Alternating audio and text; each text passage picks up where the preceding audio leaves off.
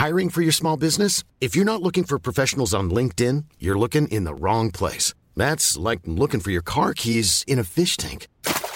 LinkedIn helps you hire professionals you can't find anywhere else, even those who aren't actively searching for a new job but might be open to the perfect role. In a given month, over 70% of LinkedIn users don't even visit other leading job sites. So start looking in the right place. With LinkedIn, you can hire professionals like a professional. Post your free job on linkedin.com slash people today.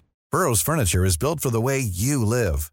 From ensuring easy assembly and disassembly to honoring highly requested new colors for their award-winning seating, they always have their customers in mind. Their modular seating is made out of durable materials to last and grow with you. And with Burrow, you always get fast, free shipping.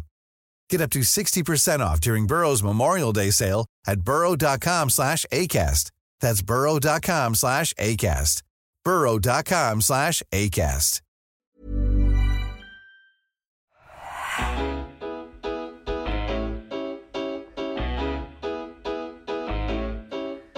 Hello, everyone, and welcome to another episode of the Roker Report podcast in association with the Sunderland Community Soup Kitchen. It's Gav, and you join us ahead of the Swansea game.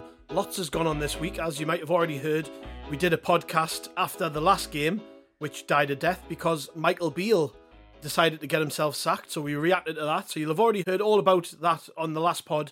But on this one, we're going to chat about football, which is nice because for some reason we've gone right off the boil and everything in the last nine weeks has been about anything but the football. Uh, joining me is Chris. Hello, mate. Here I go again. Uh, we haven't had much Yeah. to talk about, but you know, we'll squeeze stuff in. Well, what's the latest in the world of Michael Beale? Eh? I mean, we've got to start with this because there's a couple of bits I want to I want to touch on before we do actually launch into the Swansea game. So maybe I was lying a little bit there. Like I said, now it's happened. Well, when when we released the last podcast, uh, well, we recorded the last podcast even. It was prior to this mad story which came out about Michael Beale and his Twitter burner account, and we can't not talk about this because it's just ludicrous, really. I mean, for anybody who doesn't know, and where have you been if you don't know what this is? But Michael Beale, it appears from a Twitter account which he had set up a number of years ago, I think maybe five years ago, six years ago, for a podcast about coaching, by all accounts, was tweeting and reaching. Some of the accounts he tweeted were, were ours. He was tweeting Roker Report, alternative angles of the situation between him and Hume from the game last week.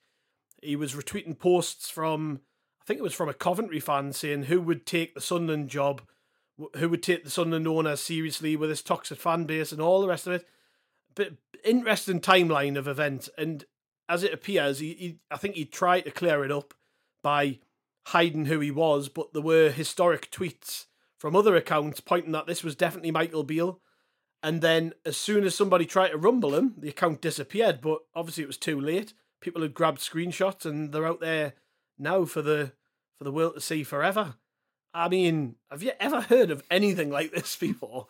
I mean, regardless of your thoughts on Beale, like it's just crackers, isn't it? Like what what what was he thinking? Well, I've never heard anything like this before, but bizarrely, even though I've never seen anything like this before, it's still very Sunderland. I mean, it's Yeah. like the type of mad thing that only happens to our club. It doesn't seem to happen to other clubs. I don't know. I don't know what it is. I don't know why we attract this sort of uh, crap, but it just we're just like a magnet for weird, weird and wonderful stuff. But Mm. it's just mad. I mean, uh, I mean, actually, it. I mean, you wonder if, um, you know, during the interview process, that how much due diligence they did on stuff like this, if, Mm. if it was true. But actually, even to muddy the waters, and, and I might be getting this wrong, but I'm sure I saw a little thing today that said Mike Beale's team, and I don't know what his team would be, had refuted the claims on the in the Athletic or something like that. That it was, or they reported that Yeah. he refuted the claims that it was him or his account or his burner account or whatever it was. But the, I mean, even that's a bit ridiculous because all all the kind of evidence was there that it was him or it was his. Yeah. It could have been, you know, his team that described in the Athletic. I don't, I don't know what that is. doesn't have a team. Exactly. Let, us be let's be honest. He doesn't have a team. Exactly. I mean, I don't know what that was, but yeah, it's it's just all a bit odd, and you know, for someone to be doing that and given given the opposite, kind of bigging him up, you know, against every message that goes out that's uh, that's trying to knock him is just is just utterly bizarre. I mean, managers are, Yeah. you know, people in football have got to have a thick skin. You know what I mean? It's it's that mm-hmm. thing where you know it doesn't matter what you do. I mean, Christ, I mean, we were talking in the chat the other day. People were talking about Peter Reid getting stick when we're seventh in the Premier League. You know, for you know for for random stuff. So you, you know you've got to know what's coming your way. But yeah, it's just it's. I mean, you thought you thought it was all over. I mean, we we did the pod to react to it, and we were like, "All right, well, you know, whatever your feelings, it's a bit of relief that it's all over." And then, like within the next 24 hours or whatever, that kicked off. And it's like, well, Christ, you know, just will this just end so we can? I mean, hope, hopefully, I mean, we're going to talk about the footy again in a bit, but hopefully, getting back to a game this weekend and getting back to the footy, you'll manage to put that all behind us. But yeah, mm. it's just strange. Well, and the the sad thing is, you know, he, he, I mean, he didn't need to do this. I mean, okay, like no, like I said, that that statement's come out to say it wasn't him, but you know everything points to it being him, but he didn't have to do it. And he's by doing that, I mean, okay, like his performances as a manager at Rangers and Sunderland has, you know, obviously put him down the pecking order anyway. It's going to chuck him down the football ladder. But doing this has almost made him mm. unemployable mm. in a way. And I, and I, for yeah. that, I feel I feel really sorry for him. Kind of, you know, he shouldn't through just doing something daft like this. He shouldn't be and and I don't think he will be out of the game. He's probably got enough pals, you know, the likes of Steven Gerrard and all that, still still rate him and all this sort of stuff. But yeah, in, in some ways, especially as a manager, I think that's probably it for him in, in some ways. If you're if you're a manager at any level, why would you subject yourself to social media? I can just about stomach it because I have to because of this podcast. And it's like if you if you were in the, the position of not just Sunderland manager but Rangers manager, because that timeline was also a lot of him defending his Rangers record. Mm. If you're in that position, why on earth would you subject yourself to Twitter or Instagram or any of these other platforms? I think, to be honest, you said you feel sorry for him. I that's that's the feeling I had when I seen all of this. Mm. I was like, I feel sorry for the bloke, like, but in a kind of pathetic way. Like, yeah, like, what are you doing? Like, get off social media. Yeah. And and what it points to to me is a is a fragility. Mm. So uh, he's he's took a lot of knocks. You've got to think the last sort of two years of his life have been him and his reputation being kind of thrown out there to the wolves and people pulling them apart on social media. And a big part of that, you know, he's he's, he's reading all of this and, and he knows about it and he's aware of what's being said. And I totally get that desire to defend yourself, but this is not the way to do it. Mm. And you know, I think you're right. I think as a manager, I think he's done. And I felt I, I kind of felt that before because I think the last two jobs have shown that he's possibly. A, uh, we've seen it down the years. I remember Paul Clement, who was uh, yeah. Ancelotti's assistant at Chelsea. He's won. He had a series of jobs that never went well. René Meulensteen, who was he worked under Sir Alex at Man United, really highly rated coaches who've dipped their toe when it comes to management, and it's just not worked for whatever reason. And like all of this, what's gone on, I just think, even if he wanted to manage again, like I don't think anybody w- would want to touch him. But why would he want to manage mm. again? Mm. Why would he want to put himself through this? I think really it tells me, and, and this is something I was kind of musing on the other day. But he took the Sunderland job far too soon after leaving Rangers, and he really needed a palate cleanser. I think. I think I can't blame him for taking yeah, exactly. it. Like I would take the Sunderland job too.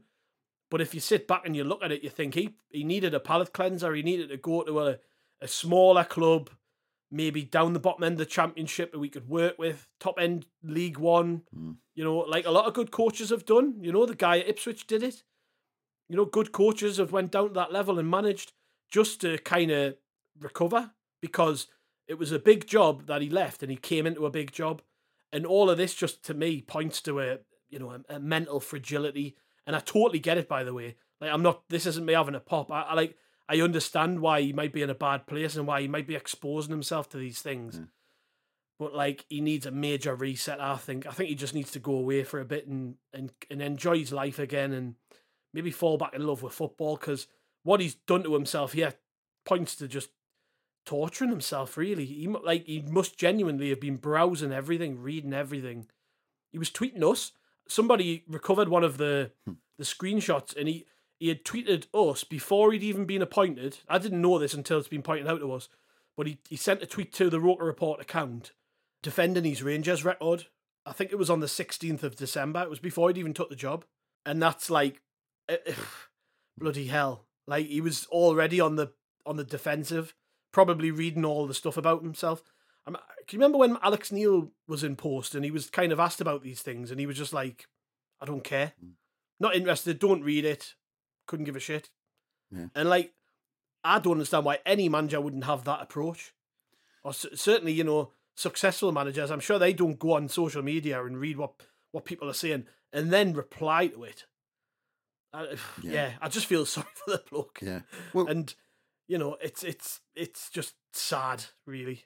Well, look, I mean, look, in terms of taking the Sunderland job, I think you know a manager who's got anything about himself, you know, with a position we were in just outside the playoffs, and potentially you're a Premier League manager within the first six months of you taking the job. You know, potentially, you know that you've got to back. You need to check your ego when you when you when you're thinking that way. Maybe you've got to back. Like... You've got to back yourself. You've got to have that arrogance. If you're in that position and someone's saying, someone's saying, "Look, take this job and we'll offer you two and a half." I think it was was it two and a half year contract they gave him, two and a half year contract. Yeah, yeah. And look, there's a, there's a contract, big money come up to a big club. You could be a Premier League manager within six months. You've got to back yourself. You're not you're not turning that down. So from his point of view, you can't. I, I don't think you can knock him at all for for actually taking the job in the first place.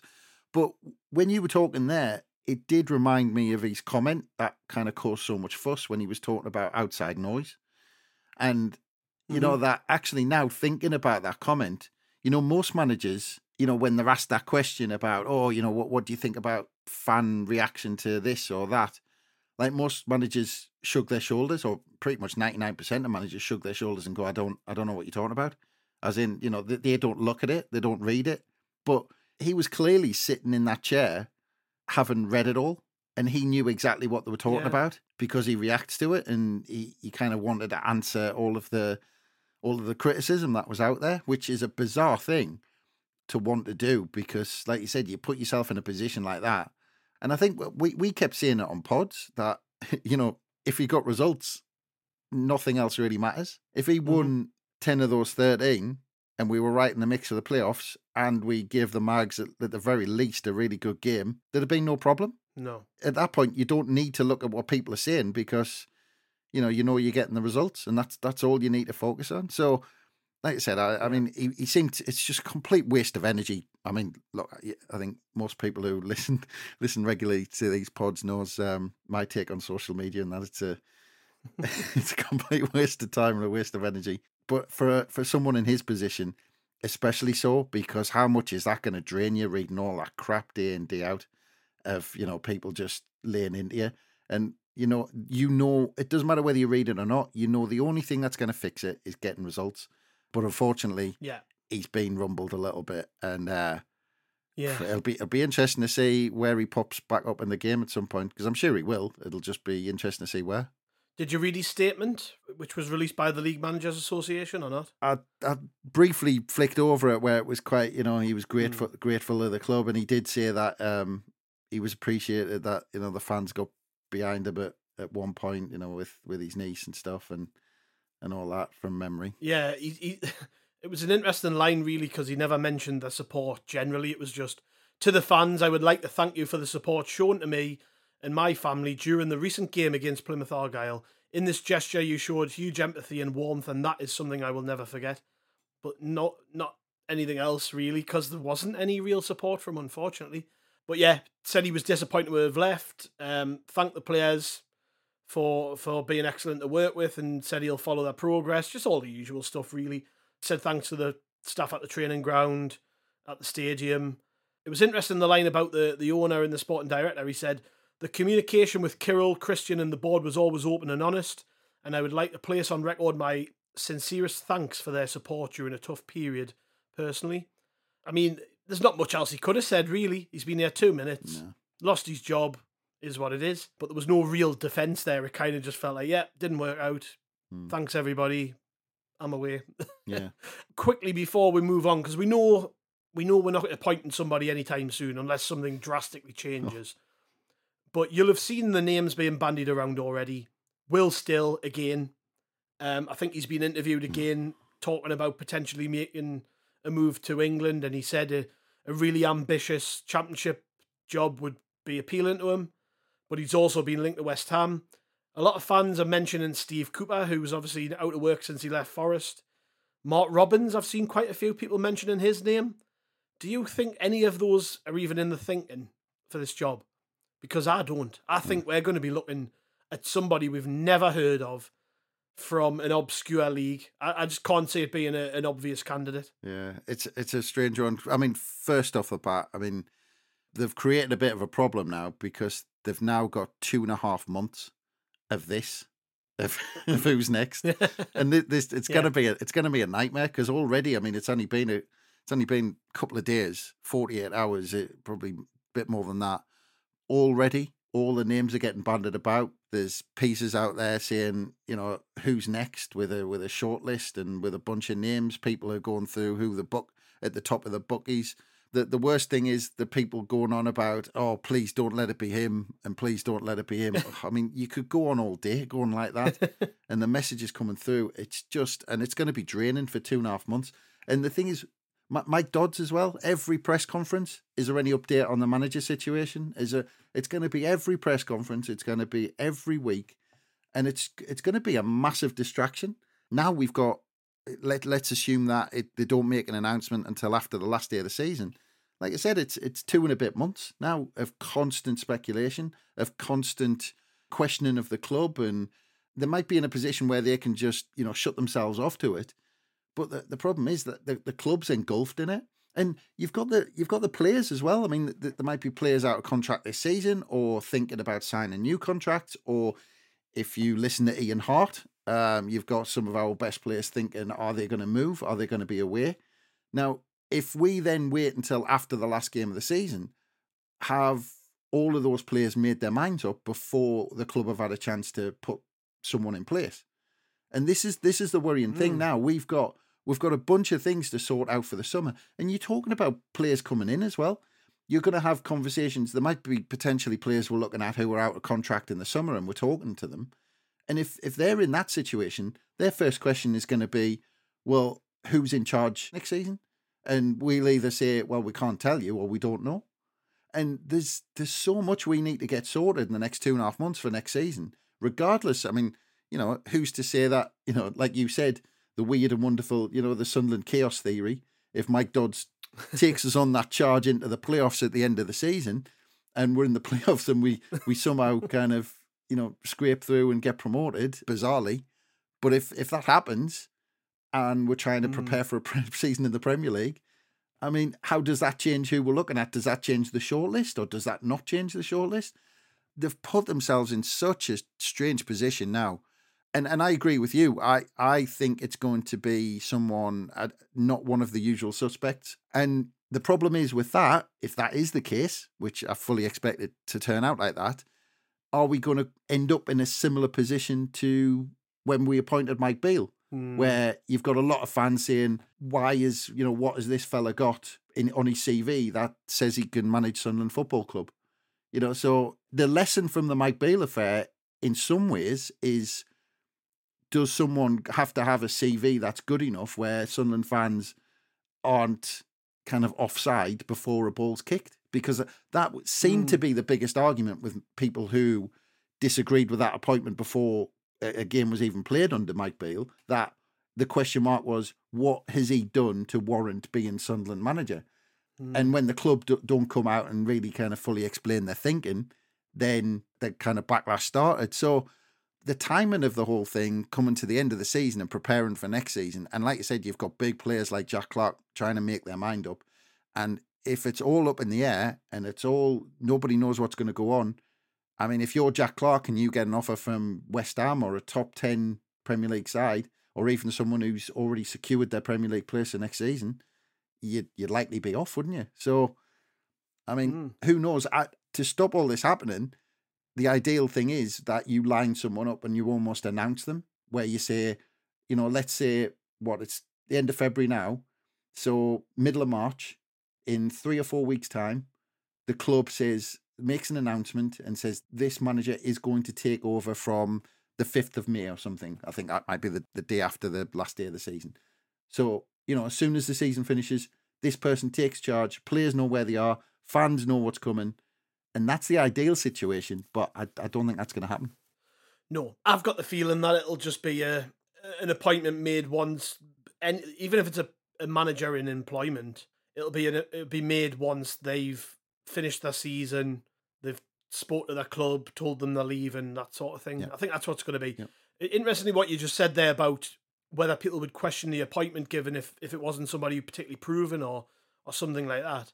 Um, I, weirdly, I think if we'd appointed, like you remember back in in December when we were replacing Mowbray, and you had the guy who I think's at he was at one of the French clubs, Sable. I can't remember his bloody name. Sable, and there was the guy Yes. in the Swedish uh, Yeah. Swedish league. Like can't remember their names. Obviously, I'm useless with names. But if we'd appointed one of them, strangely, I think they would have got more patience because people would have. I just it's different. If you look at our record of appointing managers, we've never went that way. We've never. It's it's strange for me to sit here and go, I'm expecting us to do that because we've never done it. As far as I can remember, we've never made a we've never made a, a sort of obscure uh, appointment, have we? They've all pretty much been like well known names in the game or managers from the lower leagues, sort of you know your Mowbray's, Grace, and people who've been around the block. Like we've never went out and just gone abroad and went, okay, him, Mm. somebody no one's heard of from a league outside of these shores. We've never done that, and I just think if we went that way and it was someone we knew very little about, I think Ah. they would have got more patience than Beale. I, I disagree because let's say we get someone Yeah. completely obscure with a CV with next to nout on it, except for taking a Swedish team to the top half of their table or something like that, and they lost their first three games. There would be the question marks would be saying, "What has this fella got to manage Sunderland? Why? Why is he in charge of Sunderland?" The question, the knives would be out because it's like, like Yeah. prove prove to us he hasn't done anything in the game. So why is he Sunderland manager and, and he's lost his first three games? I mean, it again, it's all about results. And if if they start losing, there'll be all that thrown at them that they haven't got a good enough record to manage our club. Who will it be then? It'll probably be Big Sam or Warnock or Roy Hodgson or some, nah. I, but I, I don't know who would satisfy people. Anyways, I'm sick of talking about managers. We can park that one for a little bit Is this because we did. Is this going to be every 20 pod odd minutes ago? till the end of the season? Yeah, we did say 20 odd minutes ago that we were previewing a game, and I, I promised we wouldn't spend too long on managers, and then here we are. Never mind. Swansea, we're playing at the weekend. It, to be fair, this is this crack all week with Beale and managers, and that's just been a giant distraction. And it might not be a bad thing, actually, because the last two results have been that shit, and performances have been pretty poor. That a bit of a distraction might have helped everybody, but we are playing Swansea, a team who we have a terrible record against. Me and you were talking about this before we came on. We've got one win in 13 games against Swansea, two in 21, and since 2011, we've only won twice in 14 games against Swansea. Our record is terrible. However, they're not doing too great in the league.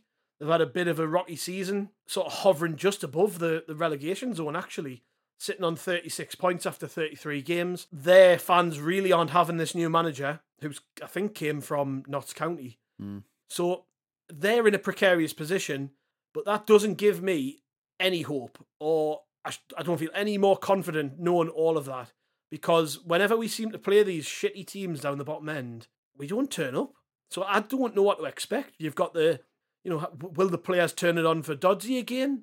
Are they going to play with a bit more of a pep in their step now Beale's gone? Or is it just going to be a continuation of, of the problems we've we've had for a few weeks now? What, what, what do you see happening here with us returning to the Stadium of Light as well? No, well, that's it. I think um, for anybody who might venture on on the site early Saturday um, to read the preview, I've already stuck some words in there about the fact that you know if if Mike Dodds was able to choose, you know, a time when he was given the the reins as as kind of interim manager again, he would have said politely, "Could I have a home game, please?" Because based on our our away form and you know the, the fact that he took over uh, for three games earlier in the season, and he got six points out of the two home games that he took charge of against West Brom and Leeds. Where, when actually at the time, I remember everyone thinking, you know, we were in a bit of a mess. Mowbray, it was two wins in nine, and then we had tough opposition at home in those two games.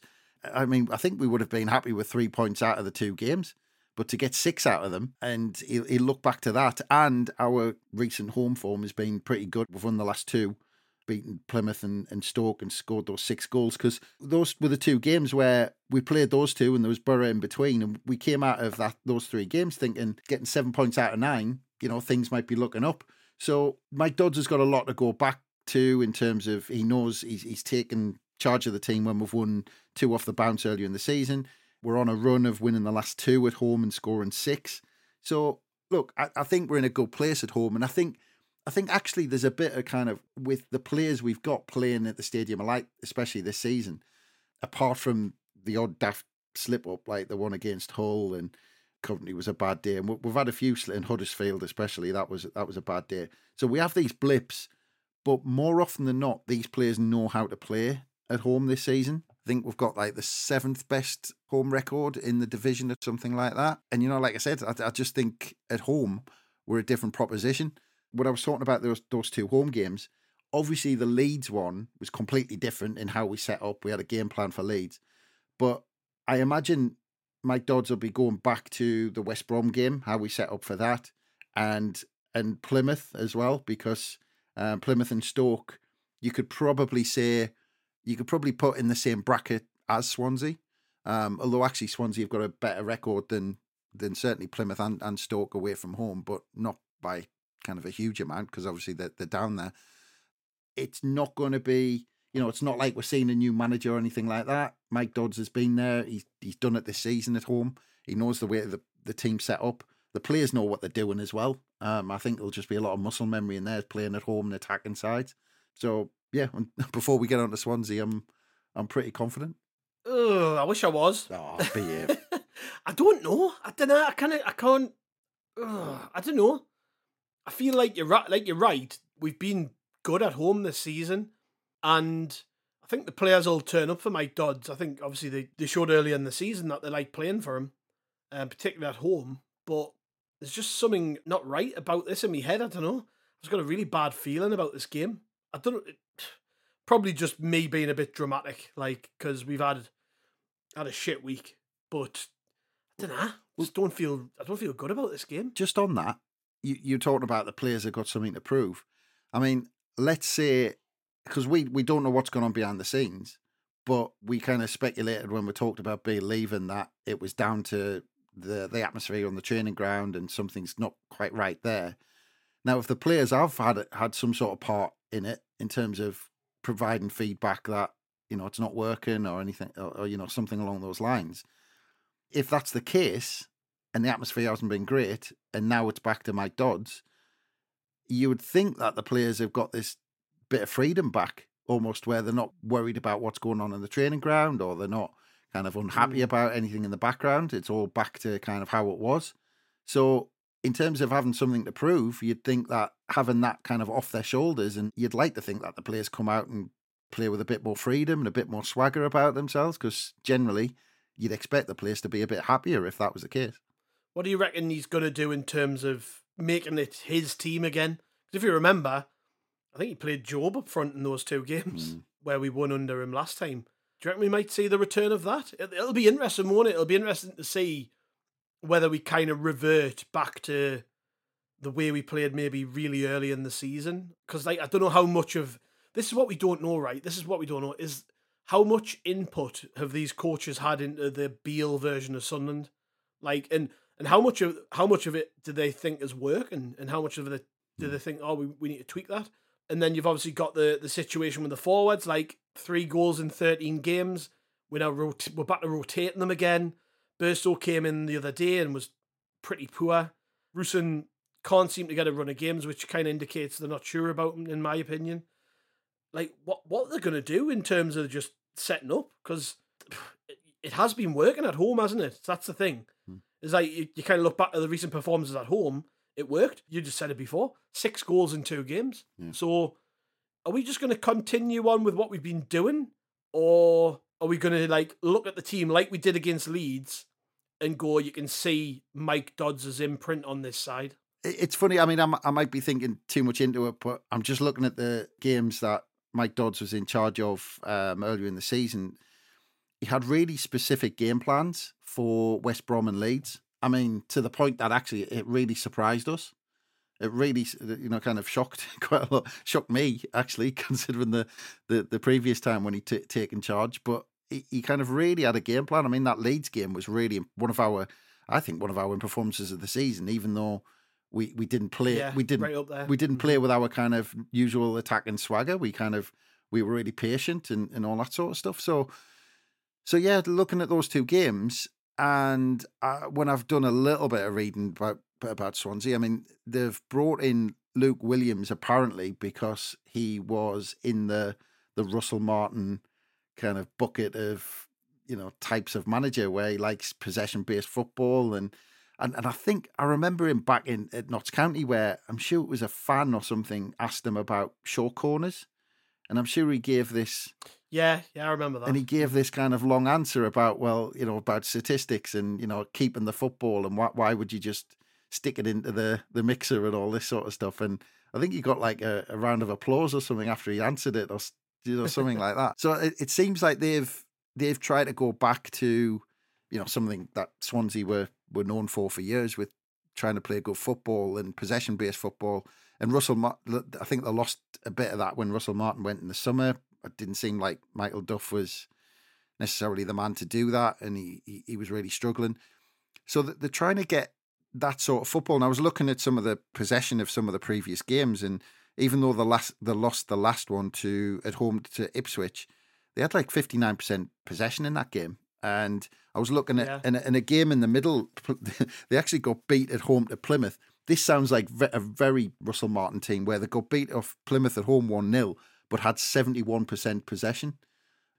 so, yeah, I'm just looking at now 20 shots. Yeah, 20 yeah. shots in the lost 1 0. yeah, so Yeah. um, I, I'm I'm looking at that, and if if they're going down that route and they come and try and frustrate and keep the ball, I mean, I think the obvious thing to do because he's such a pest is to have Rusyn up front and and kind of lead the press from the front.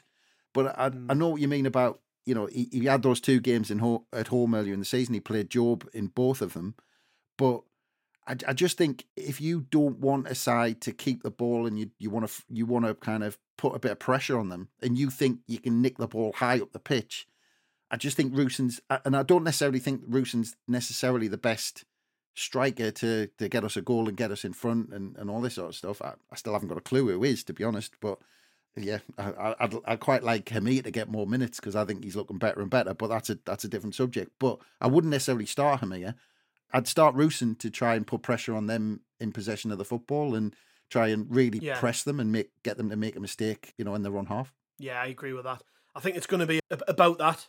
How much can we win the ball back when they've got it? Hmm. I think there's a lot of teams in the championship who try to play football out from the back who haven't got the players to do it. And you look at Swansea the last few years, and I just think that's possibly that's possibly a, a fair comment about them. And traditionally, it, it hasn't been because Swansea have always, in my, sort of recent years, anyways, that modern era I'm talking about, where we've got a terrible record going back to 2011 or whatever it is. Like pretty much every Swansea team I can think of up until the last couple of years has been a really good footballing team who keep the ball and have got a bit of an identity. And they did lose that identity when Martin left. I remember, remember me and you talking before the first game we played them, mm. and we talked a lot about that, about how they've kind of lost their way and they're not really the same version of Swansea. And I imagine they've they've tried to rescue a bit of that, but I'm just looking at the players they've got, and like they've got Jerry Yates up front, who's a decent striker at this level. Jamie Paterson in attack, who's very average championship player. Ollie Cooper's decent, you know, but they've got a lad called Ronald who I've never watched. I'll be honest. Uh, just signed him in January, Brazilian. Could be great for all I know. Jay Fulton, Matt Grimes, Ben Cabango at the back, Josh Tymon at left back, Kyle Naughton still there. I know they've got Charlie Patino, they've got Liam Cullen who's been there a while. Uh, Charles Sagoe Jr., who was a player, was linked with us in January. He signed for Swansea. Joe Allen still at Swansea. Um, but like, I'm not looking at them and fearing them. I think I think we've got to like we've got to do exactly what you said. We've got to we've got to press them when they've got the ball because I'm just not I'm not convinced that against a good press that that is necessarily a, a good enough team to play through it. Hmm. And I agree with you. Rusyn players up front in that instance, and I'm I'm interested to see more of Mundle as well because Yeah. from what I've seen of him, he looks quite aggressive both with and without the ball. And it'll be his first real taste of the Stadium of Light or the opportunity to impress. And, you know, he, he's got a chance now. Let's have a go at it. And he's the type of player who I think if he if he gets a good run and starts proving himself, he's the type who'll get fans off, off their seats and, and people will want to watch him. So I am looking forward to it in that instance. I just there's something about this game I just can't put my finger on. I hope I'm wrong. It's got the feeling of like that the first spell that Dodds had in charge where we played against Cheltenham and Doncaster and everyone's expecting us to win at Stadium of Light and it just has that feeling for me. I don't know, but I hope I'm wrong. I hope I'm wrong. I'm I'm not going to predict a win. Put it that way. I'm I'm optimistically I'm saying a draw, a one-all draw, and that'll be a disappointing result. I, sorry everyone. We've really flipped rules on this podcast, by the way. I know. It was always the other way around. I, I, I love predicting a win, though, aren't you? I can tell. I can see it in your face. I love, by the way, how um, you're already dis- after one knee-high challenge, you're already describing Mundle as being uh, aggressive off the ball as he is on the ball. That's about all he's done off the ball. One one daft tackle. but no, I mean, I mean, seriously about Mundle, I'm I'm looking forward to him, seeing him at home. You know, and, and getting off, you know, for, in the starting lineup and kind of getting that teams from the off. Because I think with us on the front yeah. foot, and and again, I mean, I come back to, I'm going to come back to the same principle, and and just because, you know, I think games like this, it just comes back to this that, you know, if you look at the the likes of Mundle and you know, if if we can get a striker who can nick a goal uh, or you know and commit and commit players forward or whoever plays behind that front man, whether it's Jobe, whether it's you know whoever he picks in there, maybe Ba, you know, he might rotate it a bit more than we think, you know, in terms of Aouchiche or you know Chris, he might just throw Chris Rigg in there, um, just to kind of really change it up and freshen it up. But you know, whoever it is, we've got those forward players, and if we commit players forward, that that that's been half of I think a lot of the problem under Mike Beale that we didn't commit enough players forward. And and I talked about in the, the previous pods that there was this the gap was too big between the midfield and the the front man, and we never we, we never got forward as a team like we did certainly quite a lot last season, where we controlled games by keeping possession and moving up the pitch almost as a team. So you had players in the final third when you got there. At the minute, it you know we haven't got players to hold it up, and it, it just becomes a bit disjointed when you try and play the ball forward too quickly and you're not ready for it and you haven't got players who can manage that up top. And again, look looking at Swansea under Williams, they've had seven games and they've conceded 15 goals in those seven games. And I just think if you if you get it, this team, they're nervously looking over their shoulder. They're four points above the bottom three. And I was looking at some of their comments from the fans or on the, the BBC website, and they're really concerned. They're, they're really looking like down the table now, and they're worried about what mm-hmm. where this run might actually take them, and they need to. They're really under pressure to pick up some points. So look, they're in a really bad run of form. They're nervous because they're looking over their shoulder. They've conceded a lot of goals in the last seven games. That Luke Williams is the type of manager. He's not going to ditch his principles haven't well, I don't think he looks like the man who ditches his principles. He's going to try and play football, and they're going to try and play their way out of this. I mean, honestly, I'm to I'm predicting a I'm pre- predicting a win. I think um, I think it's going to be pretty comfortable. I, I think Mike Dodds is going to have them up for it. I think the players are going to have their shackles off a little bit, and I think I honestly think it's going to be a comfortable win. DoddsBall's back, isn't it? Anyways, we've got some quick fire questions from Twitter and we're going to be really quick fire with these because there's loads. I only put the tweet up like a minute before we hit record, and people have gone crazy in in replying. So thanks everyone who's replied. Sorry if we don't get to yours, but we're going to try our best. Uh, we'll start with this one. Steve Rains put these in order of most likely to lose in the summer: Clarke, Neil, Ballard, Patterson. Clarke, Neil. who was your Ballard, Patterson? Yeah. Poof. And maybe swap I, I, Ballard and Neil possibly? No, I think I think that's the right order. Yeah. I think that's the right order because I think Ballard at times has looked a, a, bit shaky in games where he's been caught, and I am not sure Premier League. I think Premier League teams are really analysing that. It'll be a bit mm, not quite sure yet. Mm. Has he got the pace for the Premier League? But I, I, love him. I think he's brilliant. But I just think if you're talking about a Premier League team nicking him, I'm not sure. Patterson, I, am not sure. Premier, honestly, I'm not. I'm not sure. I, I think he's a. I think he's decent. I, am not. You know, I think he's a good keeper, solid keeper. I just don't think people are going to spend 20 million on him or however much it's going to take. And I think the two big ones are Clarke and Neil. And with Ian Harte's influ- influence behind it, that's Jack Clarke top of the list. And I think Yeah. if we don't go up, I with some of these performances, especially like that one against against Plymouth, um, just need to look at that. I just think Premier League teams are going to be all over Dan Neil if we don't go up this season.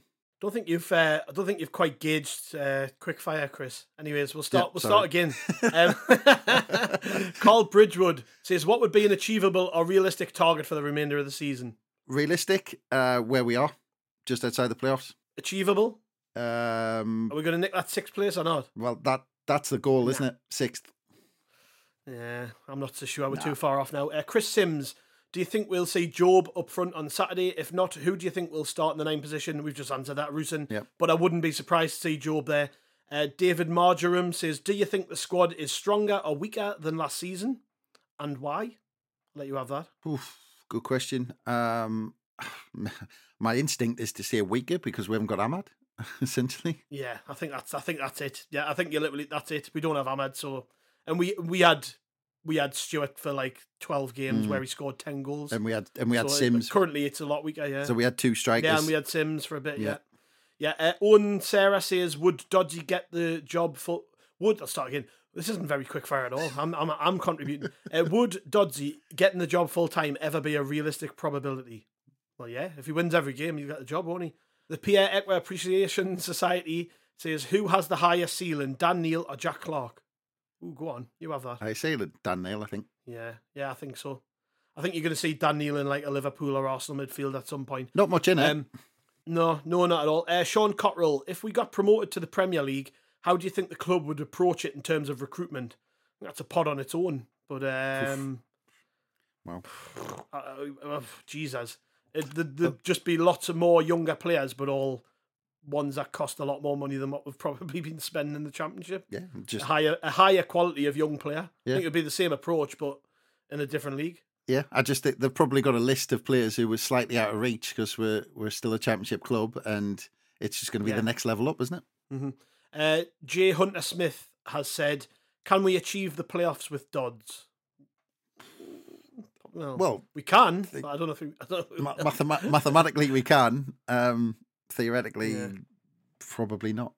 Martin Bell says, "Do you think that we will see Dodds leave in the summer?" Well, he's just getting a promotion, didn't he? When Mowbray Yeah. Mowbray was sacked, and Mm. I think uh, I think working with Speakman, and he was, and not many coaches actually have job security like that, where managers get sacked and they stay on. Correct. So Yeah. that's a big incentive. Depends if you want to be a manager, doesn't it? Yeah. Uh, Michael Bowers has said he has a shout for head coach in the summer. I've not seen many mention. Danny Röhl from Sheff Wed if they go down. Good shout. He's impressed a lot of people. He he's a, one of these obscure coaches out of nowhere. I mean, I watched Sheff Wed at the start of the season. They were terrible, and he's got them looking all right. So he'll be on a lot of lists, I think. But whether he's the man to take Sunderland to the Premier League's another thing, isn't it?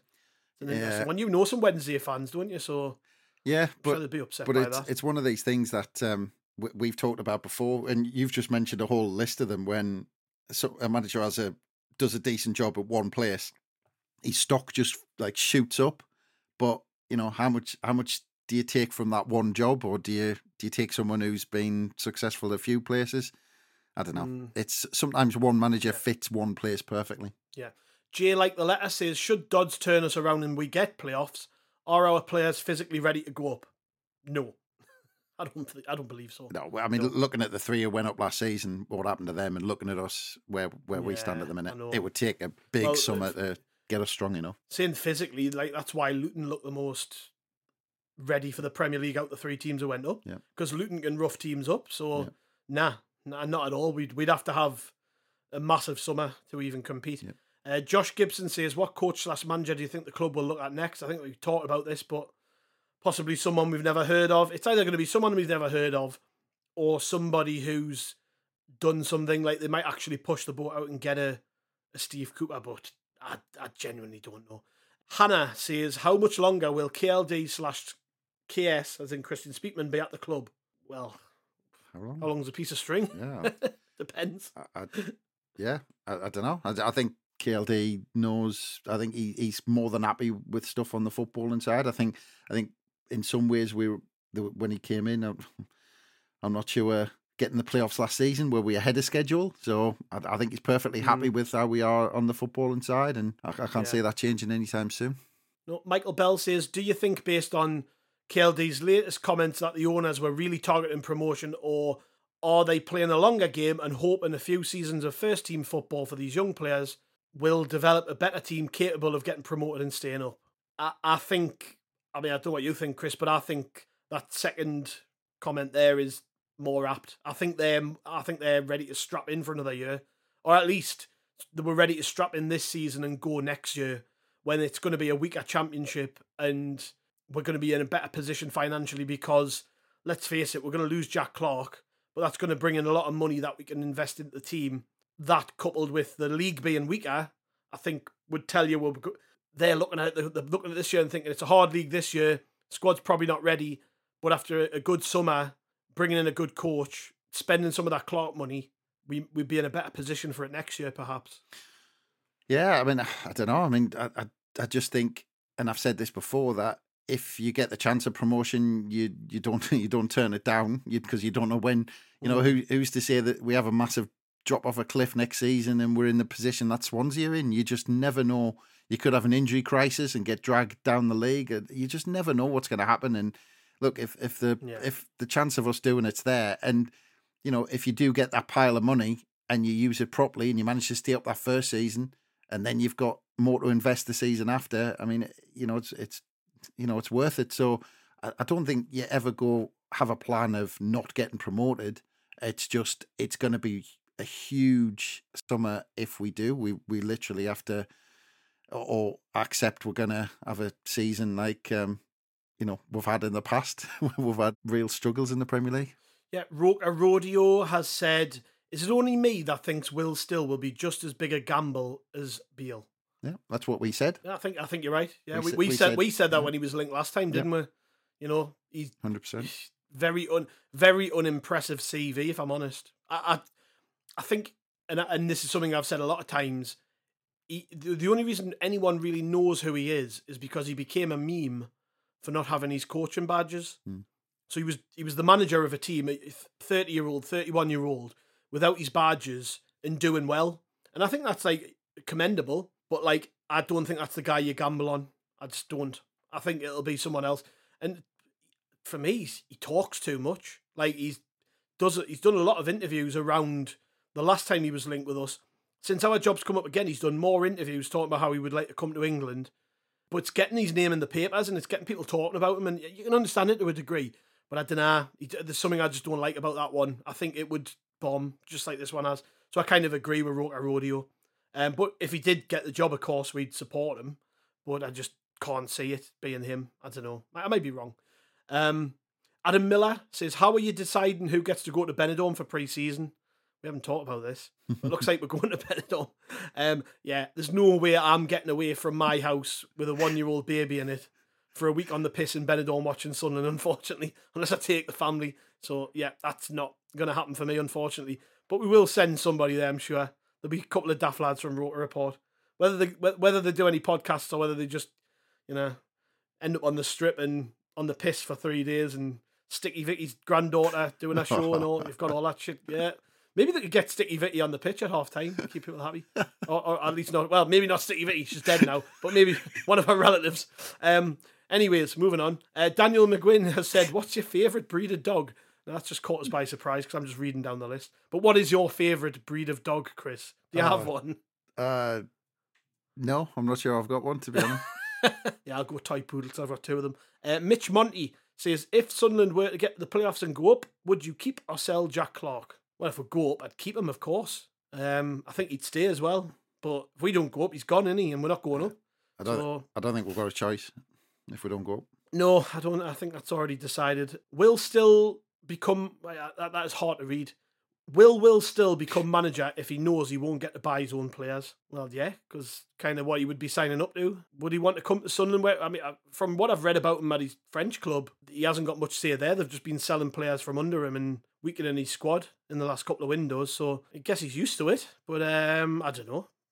don't know. No real knowledge of whether he would take the job or not. Yeah, I, I think that that's the way most clubs are going now. So mo- most pe- most coaches have got to accept that that's going to be the case. Yep. Last question from Abdullah SZN on Twitter. Are we starting to regret letting Leon Dajaku go? Uh, no. Unless you're just a fan of his mom on Instagram, because, you know, there we go. You're on fire tonight, Nah. aren't you? I know, I know. Well, we go. That was the last question anyway. So thanks everyone who has sent those in. They were meant to be quick fire, and I think we possibly took about twelve or thirteen minutes there. So we need to brush up on our quick firednesses. uh, anyways, cheers, Chris. Thanks, mate. Thanks for joining us always. No worries. Cheers to listeners. Uh, we will be back with a review of Swansea, and if we win, Chris is allowed on because he hasn't been on to review a win in feels like about a year. Ah, no. So Stick up your ass. We'll get you on. Yeah, you just people are just going to associate you with misery now. um, I said we'll win. thanks everyone, and we'll catch you on the next one.